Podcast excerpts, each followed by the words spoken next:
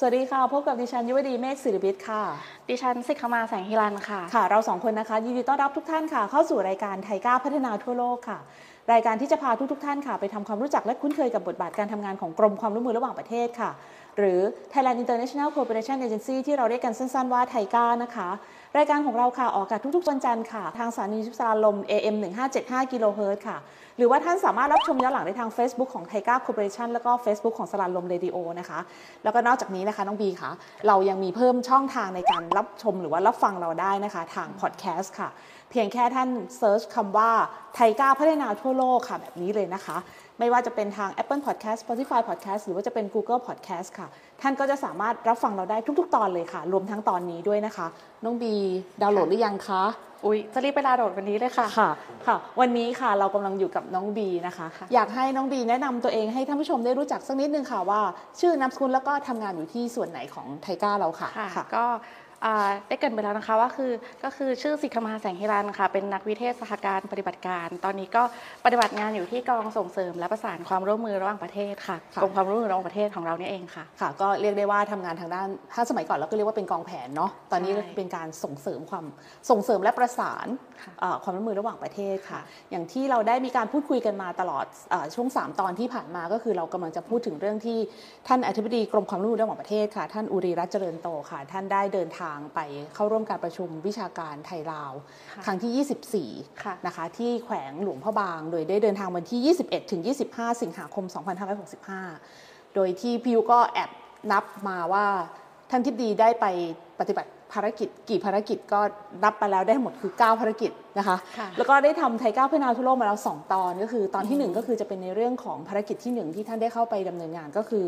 เป็นการเข้าร่วมพิธีส่งมอบเอ่อเตียงพลิกตะแคง ซึ่งเป็นการนำนวัตกรรมของไทยเรานะคะอืมไปสู่เอ่อเขาเรียกว่าประเทศในกลุ่มอาเซียน โดยเริ่มต้นที่สปปลาวก่อน โดยที่นวัตกรรมเนี้ยคือเตียงพลิกตะแคงเนี่ยค่ะจะเป็นเตียงที่ทางเอ่อนักวิจัยของทางด้านเอ่อ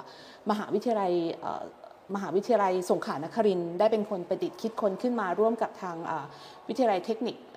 กำแพงเพชร แล้วก็มีบริษัทภาคเอกชนเนี่ยได้เข้ามาร่วมมือกัน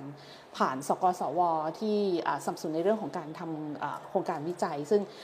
เราก็ได้เอามาส่งมอบให้กับทางสปปลาว ซึ่งเราได้รับ 2 เตียงนะคะ เราก็ส่งให้ทางลาวเป็นหนึ่งเตียง โดยให้ท่านท่านทูตเจษดา ซึ่งท่านเอกอัครราชทูตในขณะนั้นเนี่ยเป็นผู้มอบเตียงนี้ให้กับทาง โรงพยาบาลโพนโฮงนั่นคือภารกิจที่ 1 ภารกิจที่ 2 ที่ท่านอธิบดีได้เข้าไปดำเนินงานก็คือว่าก็หลังจากที่ส่งมอบเตียงเสร็จเรียบร้อยแล้ว ท่านก็เดินทางไปที่วังเวียง ก็ไปที่โรงเรียนฝึกปฏิบัติ ซึ่งเป็นโรงเรียนที่เป็นของความร่วมมือระหว่างลักเซมเบิร์กกับทางด้านสปปลาวได้มีความร่วมมือกัน เป็นเหมือนกับเป็นโรงเรียนฝึกปฏิบัติอะถ้าเทียบกับบ้านเราก็น่าจะเป็นเหมือนกับ โรงแรมที่เป็นที่ฝึกปฏิบัติสำหรับที่พอเราเรียนจบนี่เช่นที่ดุสิตธานีนะคะถ้าเกิดเทียบเทียบกับที่บ้านเราก็คือ ฝึกปฏิบัติว่า อันนี้เป็นห้องครัวนะ มีคนมาพักแล้วทำเตียงทำยังไงอะไรประมาณอย่างเงี้ยก็เหมือนกับสอนวิธีการการให้บริการว่าพอมีแขกเข้ามาแล้วเราต้องทำอะไรยังไงบ้างนะคะ ซึ่งเราก็ได้ไปเจอผู้แทนของอสถานเอกอัครราชทูตและซัมเบิกประจำประเทศลาว แล้วก็ท่านอธิบดีหนูพันธ์ซึ่งเป็นอธิบดีกรมอาชีวศึกษาซึ่งโรงงเรียนหรือว่าโรงแรมฝึกปฏิบัติเนี่ยค่ะก็เป็นส่วนหนึ่งของวิทยาลัยเทคนิคแขวงเวียงจันทร์เอ่อเขาเรียกว่าวิทยาเขตที่วังเวียง ก็จะเป็นวิทยาลัยที่ไทก้าเราเนี่ยค่ะก็เคยเข้าไปทำงานความร่วมมือกับทางเทคนิคที่แขวงเวียงจันทร์ด้วยเหมือนกัน อันนั้นก็เป็นภารกิจที่สองหลังจากนั้นเนี่ยค่ะเราก็ได้ไปดูสถานีโทรมาศของอที่ที่ไปติดตั้งไว้ที่วังเวียง ซึ่งเป็นหนึ่งใน 11 จุดที่ทางมูลนิธิอาสาเพื่อนพึ่งพาเป็นเป็นได้เข้าไปให้การสนับสนุนที่ในพื้นที่ในสปปลาวนะคะ อันเป็นภารกิจที่ 3 ภารกิจทีสี่4 ที่เราได้เข้าที่ท่านอธิบดีได้ดำเนินงานก็คือ ทำพิธีในการมอบทุนการศึกษาใช่ไหมคะน้องบีค่ะน้องบีเป็นคนทำรายงานเรียนเสนอ ก็ต้องย่อมจำได้อยู่แล้วล่ะว่าค่ะมีภารกิจที่ 4 นี่คือก็เป็นการมอบทุนการศึกษาโดยให้ท่านทูตเจษดาในขณะนั้นเนี่ยค่ะก็เป็นผู้ให้เอ่อเป็นผู้มอบทุนการศึกษาให้กับทางเอ่อทางรัฐบาลลาวผ่านทางเอ่อรองรัฐมนตรีว่าการกระทรวงศึกษาของทางสปปลาวนะคะค่ะส่วนภารกิจที่ 5 ก็คือก็ได้ไปติดตามความก้าวหน้าของ หรือว่าไปติดตามผลการดำเนินงานของโครงการเกี่ยวทางด้านเรื่องของหลักปรัชญาของเศรษฐกิจพอเพียงที่วิทยาลัยเทคนิคกสิกรรมดงคำช้าง ซึ่งเป็นศูนย์ศูนย์เรียนรู้ SEP แห่งแรกของไทยเราที่อยู่ที่สปปลาว ซึ่งหลังจากที่มีที่เทคนิคแขวงเทคนิคกสิกรรมดงคำช้างแล้ว ก็ได้ขยายผลไปอีก 5 แห่ง โดย 3 แห่งเราได้มีการส่งมอบให้กับทางทางรัฐบาลลาวไปแล้ว ก็จะมีที่ วิทยาลัยเทคนิคกษตรกรรมดงคำช้าง แล้วก็มีวิทยาลัยเทคนิคที่เซกอง แล้วก็ที่คำม่วนนะคะ นี่เราก็ส่งมอบไปแล้ว แล้วก็อีก 3 แขวงเราก็ก็อยู่ในระหว่างการกำลังดำเนินเริ่มโครงการกันอยู่ ก็มีที่แขวงบ่อแก้วสยบุรี แล้วก็ที่อุดมไซนะคะ ก็หลังจากนี้เนี่ยเราก็จะได้มีทางอาจารย์จากทั้ง6ศูนย์เนี่ยค่ะเข้ามาเสริมเพิ่มความรู้เกี่ยวกับเรื่องนวัตกรรมใหม่ๆ ในการทำงานของทางไทยเราอะนะคะว่าอาจจะมีเทคนิคอะไรใหม่ ๆ ที่จะเข้าไปทำพัฒนาศูนย์เรียนรู้ที่ที่เกิดขึ้นในสปปลาวนะคะค่ะแล้วก็ภารกิจที่ 6 ค่ะก็คือท่านอธิบดีก็ได้เข้าพบกับท่านรัฐมนตรี หรือว่ารองรัฐมนตรีกระทรวงการต่างประเทศก็คือท่านโพไซ นะคะก็ได้ไปรายงานว่าได้เข้ามาทำภารกิจอะไรยังไงบ้างนะคะค่ะหลังจากที่เสร็จสิ้นภารกิจที่ 6 ค่ะ ที่เราเข้าไปเอ่อเยี่ยมคารวะท่านรองรัฐมนตรีว่าการกระทรวงการต่างประเทศของสปปลาวแล้วค่ะ ก็เข้าสู่ภารกิจที่ 7 ค่ะค่ะเราก็ได้เดินทางโดยรถไฟฟ้าความเร็วสูงของลาวจีนอ๋อเป็นยังไงบ้างคะพี่ยูโอ้โห เราก็ได้ฟังข่าวมาจากทางสื่อทั้งหลายค่ะใช่ไหมคะว่ารัฐบาลลาวเนี่ยได้เริ่มมีการเปิดใช้เอ่อรถไฟฟ้าความเร็วสูงลาวจีนเนี่ยวันที่ 2 เดือนธันวาคมปี 2564 ที่ผ่านมาเนี่ยค่ะ ตอนนั้นก็ตื่นเต้นมากเลยว่าเฮ้ยมันยังไงเพราะเห็นดูถึงความทุกคนก็เข้าไปใช้บริการกันค่อนข้างเยอะอะค่ะ ก็ได้มีโอกาสพอได้มีโอกาสได้เข้าไปใช้บริการแล้วก็มีความรู้สึกแบบ เออก็ โอเคเลยนะ มันเป็นการล่นระยะทางมาก ๆ เลยบี เมื่อก่อนเนี่ย จากนครหลวงเวียงจันทร์ที่วิ่งไปที่เอ่อแขวงแขวงเอ่อหลวงพระบางเนี่ย เราใช้เวลาในการเดินทางประมาณ 7-8 ชั่วโมงโอ้โหแต่วันนั้นน่ะนั่งรถไฟฟ้าไปเนี่ยค่ะแค่ชั่วโมงครึ่งเองอะ่ะโอ้เออหนึ่งชั่วโมงกับ 50 นาทีค่ะเร็วมาก ๆ เลยแล้วก็แบบรถไฟมันก็เงียบนิ่งแล้วก็ดูวิวทิวทัศน์แต่มันพี่มีความรู้สึกมันเหมือนขาดเสน่ห์ในการที่แบบ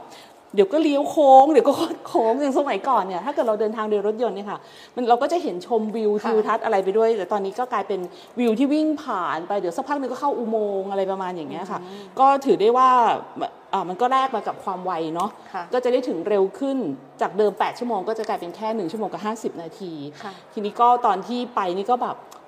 ลุ้นว่า เอ๊ะ เราจะได้ถอยหลังเข้าหลวงพ่อบาง หรือจะเดินหน้าเข้าหลวงพ่อบาง ปรากฏว่าทริปนี้เราได้ถอยหลังเข้าหลวงพ่อบางค่ะ เพราะว่าค่ะรถไฟเนี่ยเขาเขาจัดที่นั่งก็คือทั้งหันหลังเข้าหลวงพ่อบาง แล้วก็เดินหน้าเข้าหลวงพ่อบางเหมือนกับเอาเก้าอี้สองด้านมามามาชนกันมาชนกันมานั่งชนกันอ๋อออะไรแบบนี้ เราก็เลยได้กลายเป็นว่าเราถอยหลังเข้าหลวงพ่อบางค่ะ อันนี้ก็เป็นถือว่าเป็นภารกิจที่ที่เจ็ดของเรานะคะก็ค่ะก็เราก็ใช้เวลาเดินทาง 1 ชั่วโมง 50 นาที จากนครหลวงเวียงจันทร์ไปที่อ่าหลวงพ่อบางนะคะค่ะโดยการอย่างที่พี่ยุบอกค่ะ ก็คือถอยหลังถไปอยหลังที่หลวงพ่อบาง เราถือเคล็ดเราเอาเคล็ดเอาเลิกอ่าเอาชัย เราถอยหลังเข้าไปก่อนไง เพื่อที่จะเดินหน้าในการนี่เดิน งานเราจะได้เดินก้าวต่อไปอย่างมั่นคงใช่ได้อย่างนี้ค่ะค่ะทีนี้ก็เข้าสู่ภารกิจที่ 8 ค่ะน้องค่ะบีก็คือเกี่ยวกับเรื่องของการที่ท่านทิบดีเข้าไปร่วมของการประชุมความร่วมมือทางวิชาการไทยลาวใช่ไหมคะใช่เล่าให้ค่ะท่านผู้ชมฟังนิดนึงค่ะว่า การประชุมในครั้งนี้นี่วัตถุประสงค์เพื่ออะไร แล้วใครเป็นประธานการประชุมของฝ่ายไทยแล้วก็ฝ่ายลาวค่ะค่ะค่ะค่ะพี่ยูก็ก่อนอื่นก็ต้องขอเกริ่นก่อนสักเล็กน้อยนะคะ ว่าการประชุมความร่วมมือทางวิชาการระหว่างไทยกับลาวเนี่ยค่ะ มีความต่อเนื่องมายาวนานกว่า 30 ปีแล้วนะคะพี่ยูค่ะก็ครั้งเนี้ยก็จะเป็นครั้งที่ 24 ที่เราจัดระหว่างวันที่ 23 ถึง 24 สิงหาคมที่ผ่านมานี่เองค่ะ ก็ค่ะการประชุมเนี้ยก็จะเป็นกลไกสำคัญที่ทั้งสองประเทศเนี่ยมาร่วมกันขับเคลื่อนความร่วมมือเพื่อการพัฒนาระหว่างกันนะคะโดยมีไทก้าหรือกรมความร่วมมือระหว่างประเทศของเราเนี่ยนะคะร่วมกับกรมเอเชียแปซิฟิกและแอฟริกา ของกระทรวงการต่างประเทศของสปปลาวเนี่ยนะคะเป็นหน่วยงานหลักขับเคลื่อนความร่วมมือระหว่างกัน ที่เราจะสลับกันเป็นเจ้าภาพค่ะพี่ยุค่ะก็ครั้งนี้ก็จัดที่หลวงพระบางอย่างที่พี่ยุได้นั่งรถไฟความเร็วสูงมาที่หลวงพระบางนี่แหละค่ะ ใช่ค่ะ ก็คือทางฝ่ายลาวเป็นเจ้าภาพที่หลวงพระบางเลยค่ะถูกไหมคะโหถือได้ว่าเป็นความร่วมมือที่มีมาอย่างยาวนานเลยนะ ประชุมมาถึง 24 ครั้งแล้วเนี่ยใช่ใช่การประชุมใช้ภาษาอะไรคะน้องบีภาษาไทยเนี่ยแหละค่ะเออเป็นเป็นการประชุมเป็นที่ภาษาแบบไทยและภาษาลาวซึ่งเราก็ฟังกันเข้าใจค่ะ ใช่เนาะพี่ว่ามันเป็นเสน่ห์อย่างหนึ่งนะใช่ในการที่เราได้มีการพูดคุยกัน เราก็ใช้ภาษาเราเขาก็ใช้ภาษาของเขา แต่ทั้งสองฝ่ายก็เข้าใจซึ่งกันและกันในการใช่ทำงานร่วมกันเนาะแล้ววัตถุประสงค์ในการประชุมครั้งที่ 24 นี่คืออะไรคะคะบีสำหรับวัตถุประสงค์ของการประชุมในครั้งนี้นะคะพี่ยุก็คือค่ะเพื่อติดตามและทบทวนผลการดำเนินงานความร่วมมือตามแผนงานที่เราเรียกกันว่าแผนงานความร่วมมือเพื่อการพัฒนาไทยลาว ระยะ 3 ปีค่ะค่ะ ก็เพื่อติดตามว่าผลการดำเนินงานโครงการและกิจกรรมต่างๆ เป็นไปตามแผนงานที่ได้วางไว้หรือไม่นะคะค่ะแล้วก็นอกจากนี้เรายังร่วมการกำหนดทิศทาง และแนวทางในการดำเนินงานความร่วมมือระหว่างกันในอนาคตด้วยค่ะ ค่ะพี่ยูแล้วก็ซึ่งผลการประชุมความร่วมมือทางวิชาการไทยลาวครั้งที่ 24 เนี่ยค่ะ ก็นำทีมโดยท่านอธิบดีอุรีรัชต์เจริญโตค่ะอธิบดีกรมความร่วมมือระหว่างประเทศของเรา เป็นหัวหน้าคณะผู้แทนฝ่ายไทย เป็นประธานร่วมกันกับท่านวิโรธสุนดารา อธิบดีกรมเอเชียแปซิฟิกและแอฟริกา กระทรวงการต่างประเทศลาวนั่นเองค่ะคะก็ในโอกาสนี้ก็มีท่านรองอธิบดีวัฒนวิทย์ คชเสนีนะคะ รองอธิบดีกรมความร่วมมือระหว่างประเทศ เป็นประธานฝ่ายเลขานุการเข้าร่วมประชุมในครั้งนี้ด้วยค่ะอืมค่ะค่ะ แล้วก็ในครั้งนี้นะคะ เราก็ได้ทบทวนตามเอ่อกิจกรรมตามแผนงานของการประชุมครั้งที่ 23ค่ะค่ะ ก็เราได้หารือถึงปัญหา แล้วก็อุปสรรคความท้าทายต่างๆ ที่เกิดขึ้นค่ะ ซึ่งการดำเนินงานตามแผนงาน ความร่วมมือเพื่อการพัฒนาระยะ 3 ปีระหว่างปี 2513ถึง 2565 เราดำเนินการใน 7 สาขาหลักค่ะพี่ยุ ได้แก่การเกษตร การศึกษาและกีฬา สาธารณสุข การค้าอุตสาหกรรม และการท่องเที่ยว สิ่งแวดล้อม การพัฒนาสังคมและธรรมาภิบาล และก็สุดท้ายค่ะ การพัฒนาทรัพยากรมนุษย์ค่ะค่ะ ซึ่งเราได้ดำเนินการเสร็จสิ้นมาแล้วถึง 12 โครงการค่ะในระหว่าง 3 ปีนี้ แล้วก็มีการให้ทุนการศึกษาระดับปริญญาโทถึง 51 ทุนค่ะรวมถึงการให้การฝึกอบรม ระยะสั้นค่ะ ถึง 6 หลักสูตร ซึ่งรวมแล้วก็คือ 81 ทุนนั่นเองค่ะพี่ยุเกือบร้อยเลยนะเนี่ย อีกนิดเดียวเองใช่ก็คือนอกจากนี้นะคะ ในโอกาสครบรอบ 70 ปีการสถาปนาความสัมพันธ์ทางการทูตไทยลาวก็เราก็ได้มอบอีก 5 ทุนค่ะพี่ยุ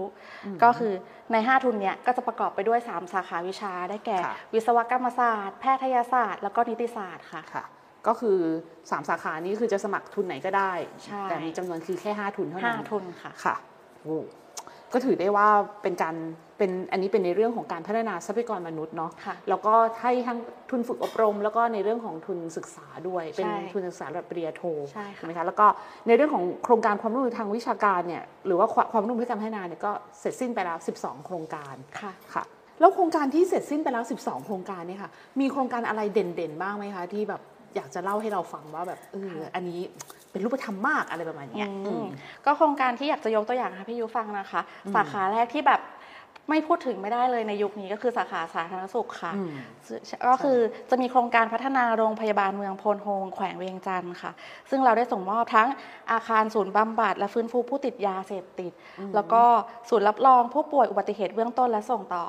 ค่ะรวมถึงล่าสุดค่ะ เมื่อวันที่ 22 สิงหาคมที่ผ่านมา เราได้ส่งมอบเตียงนวัตกรรมพลิกตะแคงและอุปกรณ์การแพทย์ ให้แก่โรงพยาบาลเมืองโพนโฮงเนี่ยแหละค่ะอืมอันนั้นคือเป็นภารกิจที่หนึ่งของท่านอธิบดีเนาะใช่แล้วก็หลาย ๆ ท่านถ้าติดตามเอ่อ TICA เรามาโดยตลอดก็คงจะจำแฮชแท็กของเราได้เพื่อนบ้านปลอดภัยไทยก็ปลอดภัยเนาะใช่เพราะว่าในช่วงของการเกิดสถานการณ์โควิด -19 เนี่ยค่ะเราก็ได้เข้าไปทำงานความร่วมมือกับทางสปปลาวค่อนข้างเยอะมาก โดยการที่เราก็ได้มีการส่งมอบไอ้พวกแบบเอ่ออุปกรณ์พวกตู้คอนเทนเนอร์ที่เป็นเอ่อห้อง RT-PCR เพราะว่าทางทางลาวเนี่ยค่อนข้างจะจำกัดในเรื่องของอาคารเลย อาคารในการที่จะไปติดตั้งหรือวางอุปกรณ์ ทางเราก็มีนวัตกรรมของไทยเราเองด้วยนะคะ ก็เอาตู้คอนเทนเนอร์เนี่ยค่ะเอามาปรับเปลี่ยนให้กลายเป็นเอ่อห้องในการทำเป็นที่ตรวจของ RT-PCR TICA พัฒนาทั่วโลกก็เคยทำไปแล้วนะหนึ่งตอนอืมอันนั้นก็เป็นตอนนั้นเราก็ได้คุยกับคนที่เป็นคนคิดเองด้วยซ้ำไปว่าแบบ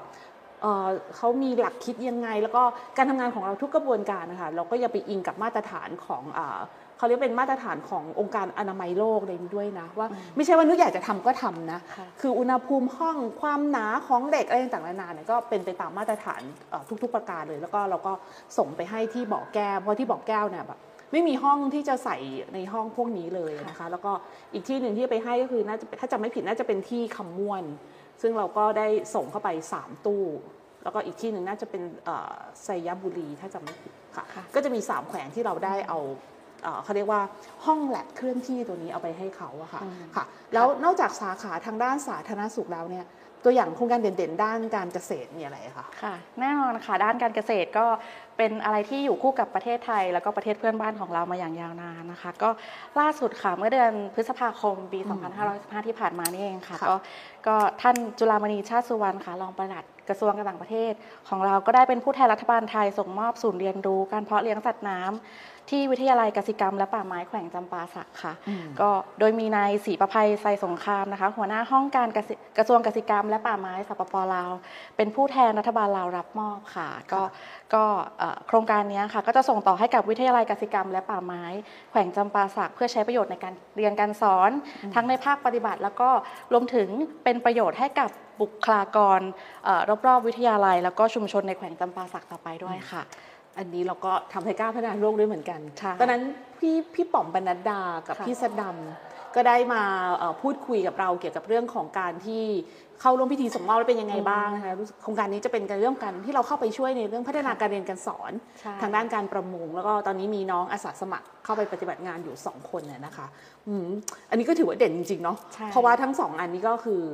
เห็นผลเป็นรูปธรรมจริงๆค่ะว่าหลังจากที่เราส่งเอ่อส่งมอบเข้าไปแล้วเนี่ยเขาสามารถเอาไปใช้ประโยชน์ให้เกิดความยั่งยืนได้ยังไงบ้างค่ะถ้าพี่ยุจำไม่ผิดก็จะมีโครงการทางด้าน SEP ที่จบโครงการไปแล้วโดยการเราปิดโปรเจกต์ทางเขาเรียกว่าออนไลน์ไปค่ะก็คือที่เอ่อที่ความม่วนกับที่เซกองนั้นก็คือเราก็คือปิดโปรเจกต์ไปละค่ะ อันนี้ก็เป็นโครงการเด่นเนาะทั้งค่ะทางด้านเอ่อสาธารณสุขแล้วก็เกษตร มีอีกหนึ่งอัน อันนี้กำลังพยายามที่จะทำไทยก้าวพัฒนาทั่วโลกด้วยเหมือนกันนะคะ ก็คือ โครงการจัดตั้งศาลปกครองในสปเอ่อโครงการจัดตั้งศาลปกครองในศาลประชาชนสูงสุดที่สค่ะปปลาวค่ะซึ่งถือว่าเป็นโครงการโครงการแรกที่เป็นโครงการความร่วมมือพัฒนาของไทยกับลาวนะคะ ที่เป็นเรื่องของธรรมาภิบาล อันนี้ถ้าคิดว่าเร็วๆนี้นะน่าจะมีสักหนึ่งตอนเพราะว่าโครงการตอนนี้จบไปละได้เลยแล้ค่ะวรก็อติดตามเลยค่ะพี่นะยุอย่าลืมอย่าลืมค่ะยังไงก็รบกวนติดตามด้วยนะคะค่ะ อันนี้คือโครงการเด่นๆละ แล้วแผนที่จะทำในต่อไปในอีกหนึ่งปีข้างหน้าคืออะไรเอ่ยค่ะก็สำหรับแผนที่จะทำในต่อไปนะคะ ก็อยากจะขอเกินสักเล็กน้อยว่าในช่วงโควิดเนี่ยแหละค่ะ ที่ผ่านมาจริงๆ เราไม่ได้อยู่นิ่งเฉยกันเลยนะคะ เราไทยกับลาวก็พยายามปรับการดำเนินงานร่วมกันตามวิถี New Normal ค่ะค่ะ คือจริงๆ ไม่ใช่แค่แค่ไทยกับลาวนะคะพี่ยุกับทุทุกกปประระเทเทศศเลยที่เรามีความร่วมมือก็เราอะก็จะปรับการเอ่อเป็นการฝึกอบรมออนไลน์ การแลกค่ะเปลี่ยนข้อมูลและองค์ความรู้เพื่อพัฒนาศักยภาพของบุคลากรระหว่างกันนะคะค่ะโดยเฉพาะในเรื่องของสาธารณสุขชายแดนที่ เอ่อเราให้ความสำคัญเป็นอย่างมากกับประเทศเพื่อนบ้านอืมแล้วก็มีกิจกรรมที่ตอบสนองต่อการรับมือกับโรคอุบัติใหม่ ไปจนถึงการการเอ่อหารือกับเกี่ยวกับแนวทางในการฟื้นฟูในยุคหลังโควิดเนี่ยแหละค่ะค่ะ เพราะว่าเราบอบช้ำมามากเหลือเกินค่ะพี่ยุกับเรื่องเศรษฐกิจแล้วก็สังคมอืมอืมนะในช่วงโควิดเนาะค่ะค่ะค่ะก็ในสถานการณ์ปัจจุบันนะคะ ก็สถานการณ์โควิดก็เริ่มคลี่คลายลงแล้วค่ะอืมทั้งไทยและสปปลาวก็ได้ หารือทิศทางและสานต่อการดำเนินงานความร่วมมือระหว่างกันในแผนงานระยะ 3 ปีต่อไปก็คือปี 2566 ถึง 2568 ค่ะค่ะก็โดยเราจะร่วมกับหน่วยงานไทยต่างๆ แล้วก็ทุกภาคส่วนของเอ่อ ฝั่งสปปลาวเอง ก็เพื่อดำเนินกิจกรรมโครงการอย่างต่อเนื่อง ให้เกิดผลเป็นรูปรูปธรรม แล้วก็เอ่อสำเร็จตามระยะเวลาที่กำหนดไว้ค่ะอืมค่ะโดยยะโดยเรายังคงเจ็ดสาขาหลักไว้เหมือนเดิมนะคะพี่ยูค่ะเพราะว่าจะเป็นเจ็ดสาขาหลักที่ครอบคลุมความต้องการของสปปลาวนั่นเองค่ะค่ะแล้วก็มีอีก 35 โครงการที่เรายังดำเนินดำเนินการอย่างต่อเนื่องอืมนั่นเองค่ะค่ะ อันนี้คือเป็นแผนที่เราจะต้องทำ ในในอีก 2 ปีต่อไปถูกไหมคะค่ะค่ะค่ะ และนอกจากความร่วมมือในโครงการต่างๆ ตามแผนงานนี้แล้วนะคะค่ะเรายังสนับสนุนทุนการศึกษาทวิภาคี หลักสูตรฝึกอบรมระยะสั้น แล้วก็สนับสนุนทุนระดับปริญญาโท เพื่อความสัมพันธ์ทางการทูตเหมือนเหมือนกันค่ะอืมใช่โอ้อันนี้ก็คือเป็นสิ่งที่ ในอีก 2 ปีข้างหน้าเราก็ต้องมีการดำเนินงานตรงนี้ให้อย่างเข้มข้นด้วยเนาะค่ะค่ะ อันนี้ก็คือเป็นผลการประชุมของความร่วมมือทางวิชาการไทยลาวค่ะค่ะ ทีนี้พี่อยากจะทราบว่าแบบในการที่บีเข้าไปประชุมในครั้งนี้เนี่ยค่ะมีความ เขาเรียกว่ามีข้อสังเกตยังไงบ้างกับการประชุมในครั้งนี้อะค่ะ สิ่งแรกที่เห็นได้อย่างชัดเจนเลยนะคะพี่ยุก็คือบรรยากาศการประชุมนั่นเองค่ะอืมก็คือความเป็นกันเอง แล้วก็การต้อนรับอย่างอบอุ่น และไมตรีจิตของฝั่งสปปลาวอะค่ะค่ะ เราเลยมีความอ่าคำพูดที่เรียกติดปากกันว่าอ่าไทยและลาวมีความฮักแพงอืมใช่ฮักแพงคือรักกันอย่างแน่นแฟนไม่ใช่ใช่รักแบบแพงๆไม่ใช่ไม่ใช่รักนะแบบแพงๆเพราะเราไม่มีเงิน ค่ะค่ะค่ะ ก็แล้วก็สำหรับการดำเนินงานตามแผนงานระยะ 3 ปีข้างหน้าเนี้นะคะ ทั้งไทยและลาวเนี่ยก็ เอ่อเน้นการดำเนินงานโครงการในเชิงคุณภาพมากยิ่งขึ้น เพื่อให้ค่ะโครงการเนี่ยสามารถบรรลุผลอย่างเป็นรูปธรรมอืมแล้วก็เสร็จภายในกรอบระยะเวลาที่กำหนดไว้ค่ะค่ะ แล้วก็เน้นการนำองค์ความรู้สู่การปฏิบัติได้จริง โดยเฉพาะการส่งเสริมแนวทางการประยุกต์ใช้หลักปรัชญาของเศรษฐกิจพอเพียง แล้วก็ BCG Model สำหรับการดำเนินงานโครงการลักษณะไตรภาคีในลาวนั้นนะคะ ประเทศผู้ให้ส่วนใหญ่อย่างเช่น ญี่ปุ่น แล้วก็ลักเซมเบิร์กมักจะเชิญผู้เชี่ยวชาญ แล้วก็ใช้สถานที่ในประเทศไทยในการฝึกอบรมศึกษาดูงาน ซึ่งเอื้อต่อการเพิ่มบทบาทของไทยในโครงการความร่วมมือต่างๆ กับประเทศผู้ให้ด้วยค่ะ แล้วก็อีก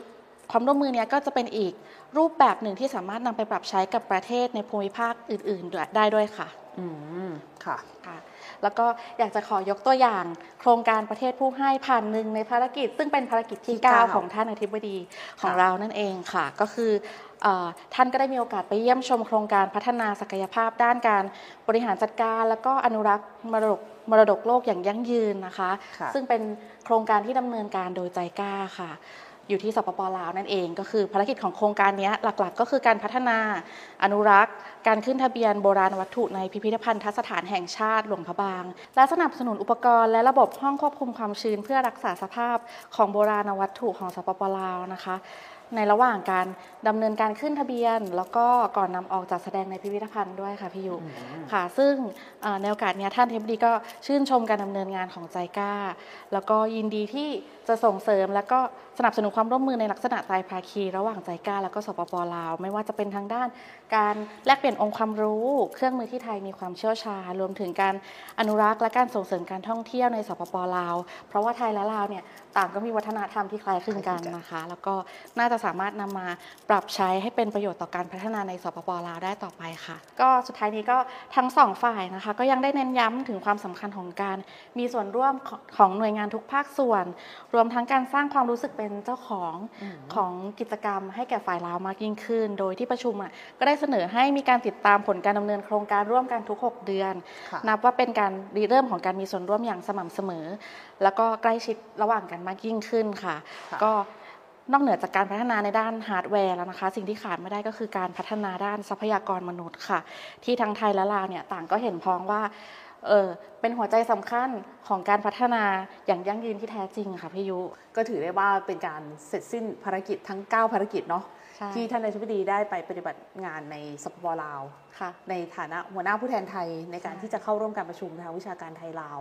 ครั้งที่ 24 ใช่ไหมคะค่ะครั้งที่ 25 นี่จะจัดอีกประมาณเดือนไหนอะคะน้องบี ครั้งที่ 25 อีก 18 เดือนข้างหน้า 18ค่ะเดือนข้างหน้า 18 เดือนข้างหน้าเจอกันค่ะ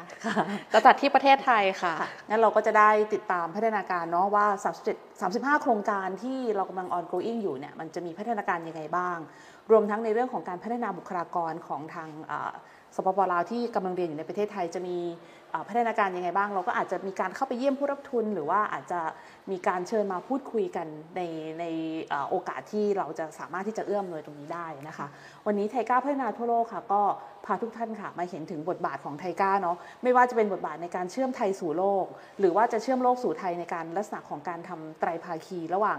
เอ่อไทยกับทางลักเซมเบิร์กที่จะมาร่วมมือกับทางเอ่อประเทศเอ่อทางสปปลาวด้วยนะคะค่ะท่านก็คงจะได้เห็นแล้วว่าทุกๆมิติเลยที่เอ่อ TICA เราได้ทำงานร่วมกับลาวไม่ว่าจะเป็นในเรื่องของสาขาสาธารณสุขก็มีสาขาเกษตรก็มีค่ะแล้วก็นอกจากนี้เนี่ยเราก็ยังนำนวัตกรรมอะไรใหม่ ๆ ของไทยเราที่เราได้มีการประดิษฐ์คิดค้นขึ้นเนี่ยก็เอาไปขยายผลที่ทางสปปลาวด้วยนะคะค่ะไทก้าพัฒนาทั่วโลกค่ะก็ต้องขอบพระคุณทุกๆท่านมากๆเลยที่ติดตามชมรายการของเรามา 3 ตอนแล้วนะคะค่ะกับ 9 ภารกิจของท่านอธิบดีที่เข้ามาทำงานที่ที่ลาว แล้วก็ อาจทำให้ท่านเนี่ยได้เห็นถึงว่าบทบาทของไทก้าค่ะว่า ในการขับเคลื่อนให้ประเทศคู่ร่วมมือของเราค่ะ สามารถที่จะบรรลุเป้าหมายการพัฒนาอย่างยั่งยืนเนี่ยเรามีรูปแบบในการทำงานที่ค่อนข้างหลากหลายมากเลยนะคะไม่ว่าจะเป็นในเรื่องของทุนการศึกษา ทุนฝึกอบรมดูงาน หรือว่าไม่ว่าจะเป็นในเรื่องของการส่งผู้เชี่ยวชาญเข้าไปปฏิบัติงานในต่างประเทศนะคะ นอกจากนี้ก็ยังจะมีในเรื่องของโครงการความร่วมมือการพัฒนา ที่สปปลาวเนี่ยเราจะได้เห็นทุก ๆ มิติเลยของการทำงานใช่เนาะค่ะนอกจากลาวแล้วเนี่ยยังในประเทศต่อไปที่เอ่อจะมีการประชุมวิชาการนี่จะเป็นประเทศอะไรคะน้องบี ก็น่าจะเป็นเมียนมาค่ะพี่ยุอืมอันนี้ก็ต้องจับตาดูนะคะว่าเมียนมาในสถานการณ์ในปัจจุบันที่ยังอ่ามีในเรื่องของโควิดจางๆ แล้วก็ค่ะในเรื่องของสถานการณ์ทางด้านการเมืองเนี่ยเราจะขับเคลื่อนการทำงานกันยังไงบ้างนะคะ ถ้ายังไงโอกาสหน้าจะเชิญน้องบีเข้ามาพูดคุยกันอีกครั้งหนึ่งได้เลยค่ะนะคะค่ะ วันนี้ค่ะ TICA พัฒนาทั่วโลกค่ะ เวลาของเราคงต้องหมดลงแล้วค่ะ ติดตามรับชมรายการของเราได้ทุกๆวันจันทร์นะคะ ทางสถานีวิทยุสราญรมย์ AM 1575กิโลเฮิรตซ์ค่ะ หรือท่านสามารถรับชมย้อนหลังได้ทาง Facebook ของ TICA Cooperation นะคะ แล้วก็ Facebook ของสราญรมเรดิโอค่ะ นอกจากนี้ค่ะ เรายังมีพอดแคสต์นะคะ สามารถไปติดตามรับฟังเราได้ทุก ๆ ตอนเลยล่ะค่ะ ค่ะ วันนี้นะคะก็ต้องขอบคุณทุกๆท่านมากๆค่ะ ที่ติดตามรับชมรายการของเรานะคะ แล้วก็อย่างไรก็ติดตามนะคะว่าพัฒนาการของการทำงานของความร่วมมือไทยลาวของเราเนี่ยในก้าวย่างต่อไปจะเป็นยังไง ในโอกาสต่อไปด้วยนะคะค่ะ วันนี้นะคะดิฉันวดีเมฆศิริวิทย์ค่ะ สิกขมาแสงฮิรันค่ะค่ะ เราสองคนต้องขอลาท่านผู้ชมไปก่อนนะคะ แล้วพบกันใหม่ค่ะ สวัสดีค่ะ